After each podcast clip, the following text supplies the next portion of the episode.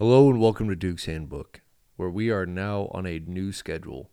Mondays are the advice episodes. Thursdays are going to be the Am I the Asshole episodes because uh, upon request, uh, some people have said they'd rather it like that, and I'm okay with that.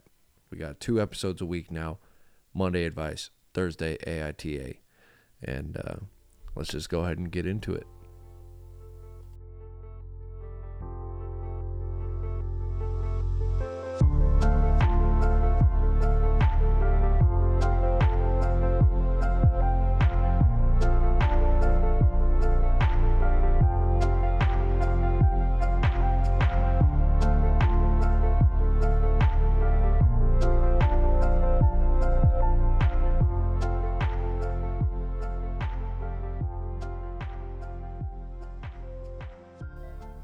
Right, this one's called Neighbor's Wife Died. What should I do?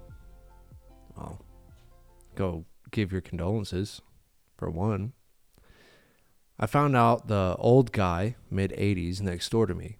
His wife died a few days ago. She was lingering for a while. An ambulance used to come daily to pick her up and drop her off. We noticed the ambulance stopped coming every day and there was a lot more people visiting, so we suspected something happened. We Googled his name and found her obituary. He has a ton of family locally that's over now and helped to clean up his property, bringing food over, etc. He's perfectly nice, but I've only talked to him a couple of times in the last four to five years. What should I do? Card? make him some zucchini bread or something. I'm at a loss here for what the socially acceptable responsibility for someone I might nod to when I'm putting the trash can out front. I mean, go over there and express your condolences to them or to him and uh, ask him if there's anything you could do, help with, you know, and then, you know, maybe every I don't know, Wednesday, bring over some food and just be like, hey, we cooked and we made an extra plate for you because he is an older gentleman. So I'm assuming he's either A, getting like meals on wheels or something like that, or B, um, not really cooking for himself. I'm assuming his wife would do that. Maybe, depending on her health at the time. Um, but yeah, just, you know, bring something over for him every week and, and check on him and make sure everything's good because at the end of the day, I mean, the neighbors and everybody there are going to be the ones to know when he passes away. So that'd be a good thing to, to just check up on him every week. Because usually uh, older people, it's like if one goes, the other one's not far behind. And probably from a broken heart, more than likely. But yeah, just checking on him Make sure he's good. Bring him a card, maybe. Maybe make that zucchini bread. Doesn't matter. Doesn't matter if it's socially acceptable, no matter how, you know, close or not close you guys are. But, you know, you still had that neighborly, you know, nod when you did the trash can, wave, whatever. Doesn't mean that you had to go over there and spend hours with them every week, you know. So, yeah, bring them something nice. Maybe a bottle of whiskey, a nice bottle of whiskey or something. All right, this one's called How to Address the Concerns uh, Raised in the Teacher's Email with My Son, grade 7, and also with the teacher. Well, let's read the email, shall we? I received the below email from my son's school teacher. I would greatly appreciate this group's advice on how should I talk to my son about this and how to reply to his school teacher. The email is as follows My name is Blank. I am Blank's Humanities, English, and Social Studies teacher. You haven't heard from me too much this year, which is a good thing. Blank is a strong student and a good classroom citizen. I'm writing today because I know these things to be true, and yet lately I am seeing some decline in his work and some behavior in class that surprises me. For example, uh, talking during lessons, not using class time effectively to complete assignments, fooling around with other students. Blank is very personable and appears to get along with almost everyone. And uh, while I love to see student socialization, I am worried. With report cards coming closer, that some of these things might impact his performance. He and I had a few short conversations about this last week, and I told him that I would be bringing you into the loop as well. He has committed to doing better, which is wonderful. A reminder of your expectations may commit, cement his understanding of the importance of keeping a strong work ethic through spring. I know it's hard, a hard time of year for students. Um, thank you so much for your support of Blank and his learning. I greatly appreciate it. Uh, dude, so you sit down and have a conversation with your son and say, hey, man, I got an email from your teacher saying uh, you're not doing as good as you used to do. And uh, you just email your teacher and you say, thank you for bringing this to my attention. I will have a conversation with my son to help further cement the issues uh, that you have brought up in your email. And uh, please report back to me if any other issues arise. And then you go very respectfully, mom or dad. Um, but yeah, just talk to your son and be like, yo, bud, hey, so I got an email from your teacher, which uh, doesn't happen often, and I would like to know what the hell's going on, buddy. You just a little excited for summer? You trying to make some summer friends, you know? And uh, yeah, that's about as far as you go with that. And yeah, so anyway, there's that. Hey, if you're listening or you're watching on YouTube, do me a huge favor. Subscribe, like, comment, share, whatever. It'd be absolutely fantastic to see who's coming and going and who's watching and who's, you know, doing their thing. So, anyway, would love it if you just hit the subscribe and click that little notification bell.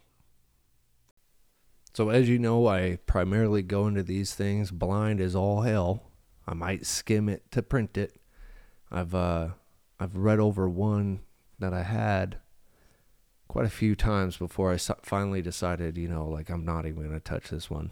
Um, but for this one, I just printed it out, dove into it. The title didn't really go too much into detail, really. Says, uh, should I let my sister and her boyfriend stay in our home for three to five months so she can be close to her dying dad, even though my roommate doesn't want to allow it? My roommate and I have been friends for about 12 years. We're men in our mid 30s and have been renting a three by three house for five years, which is three bedroom, three bath. Uh, my sister, who has a different dad, lives out of state. Her dad is dying. Uh, she hasn't had a great relationship with them and wants to be close enough to spend time with them. I'm drawn to being a support system for her as much as I can, not only because I'm her brother, but because I went through similar uh, events.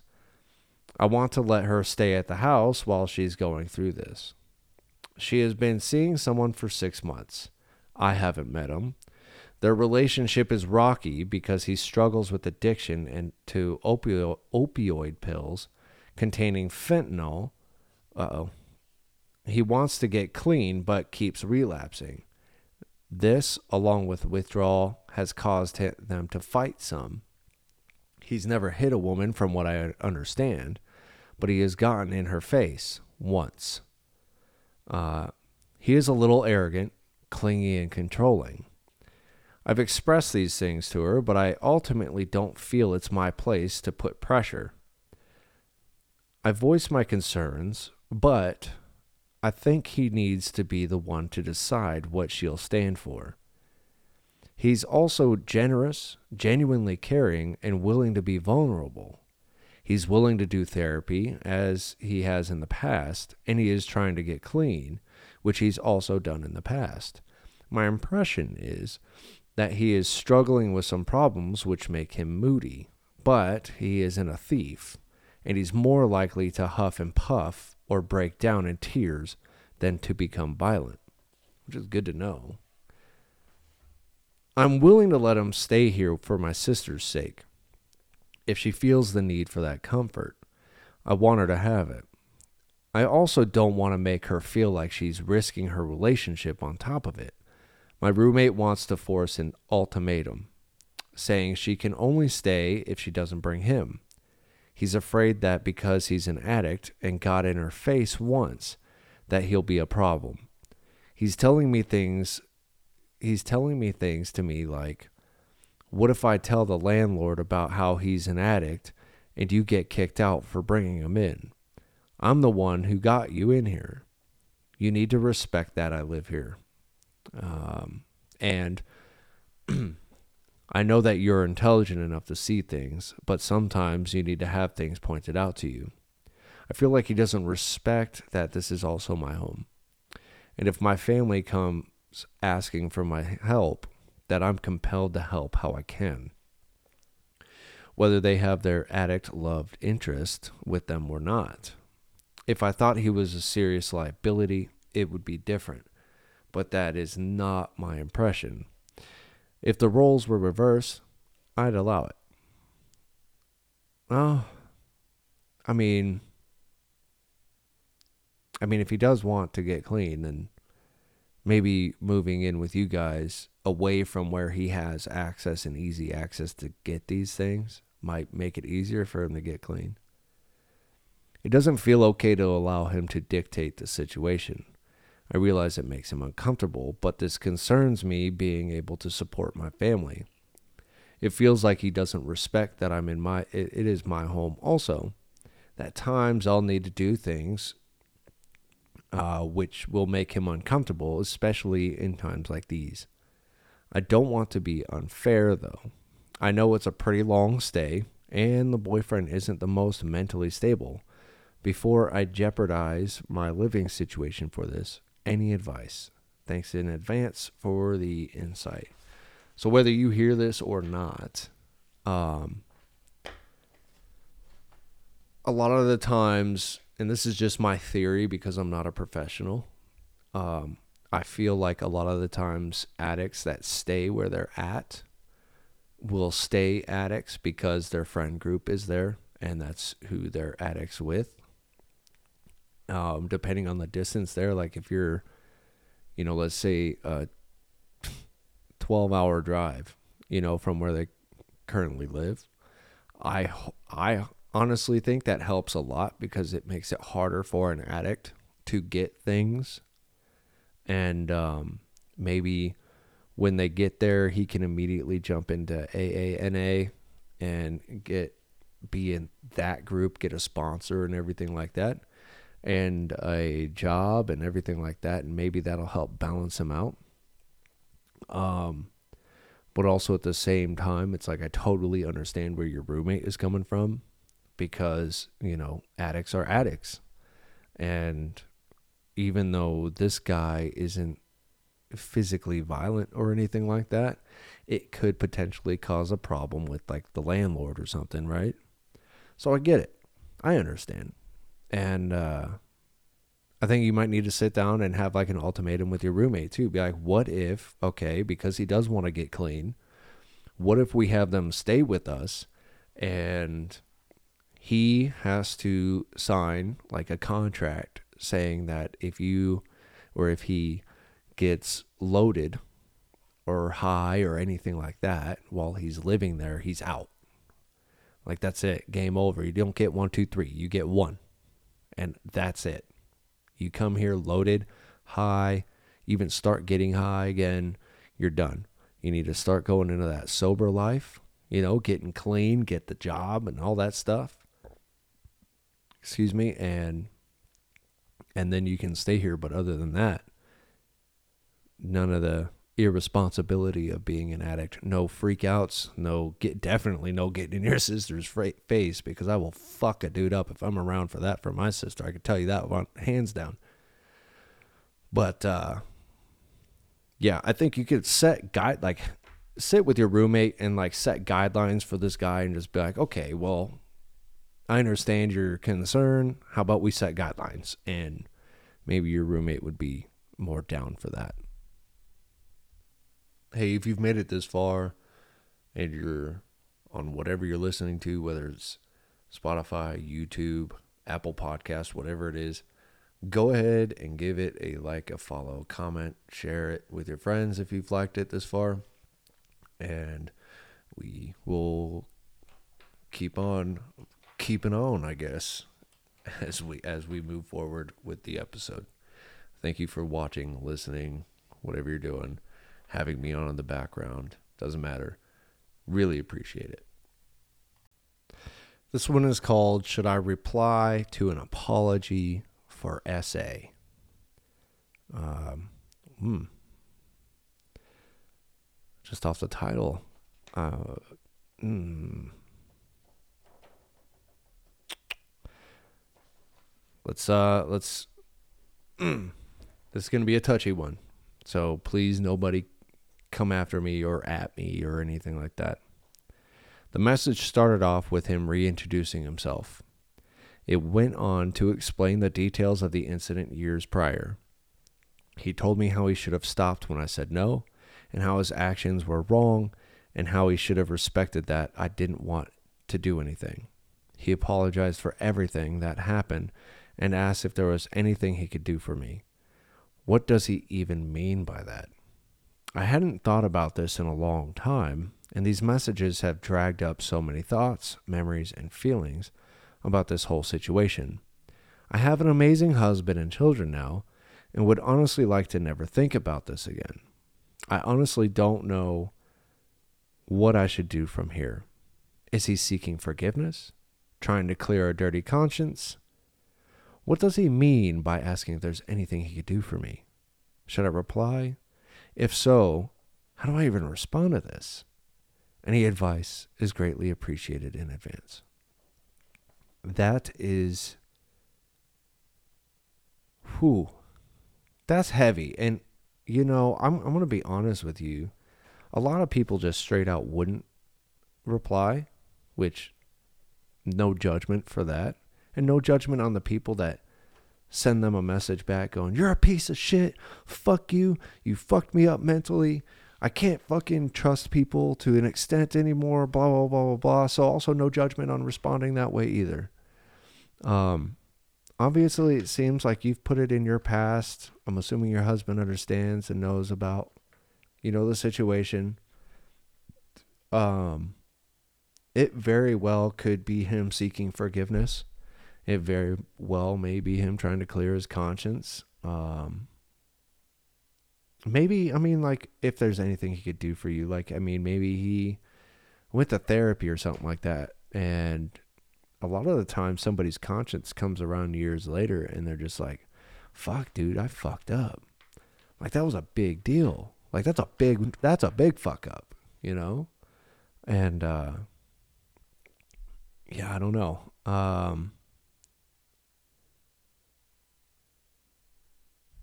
maybe respond and say, "Look, dude, I don't I don't know what you want here. Um, I've moved on in my life. You've brought up a bunch of feelings that I don't want anymore. And as far as what you can do for me is just don't ever contact me again. And that might be what it is. I don't think he's expecting you to be like, I forgive you. But I also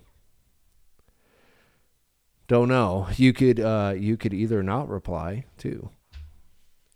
So there's that. You, most of the time, maybe not replying is probably the best for you, and might be better off. And just you know, let him know there's there's literally nothing he could do for you to make any of his prior decisions uh, better. So, yeah, that's a tough one. That's a really really tough one. But I hope you're I hope you know maybe maybe a little bit of what I said can help you out. But I hope that you get it all figured out here soon too and handle that to the best mature way you can. So that'll do it for this episode. Um, keep an eye out for Eagle and LaRue uh, where me and my Australian buddy, what am I doing? My Australian buddy and myself uh, just kind of talk about everything. Where we, I mean, politics, humidity, uh, humanity, freaking gaming, YouTube, different creators, stand up comedy, whatever it is, we talk about it because we love that shit. And um, yeah, so go ahead again, like, follow, sub, whatever you can do on whichever platform. Just like make sure you're keeping up to date with the podcast, and then uh, we'll catch you on the next episode. You have a good rest of your day.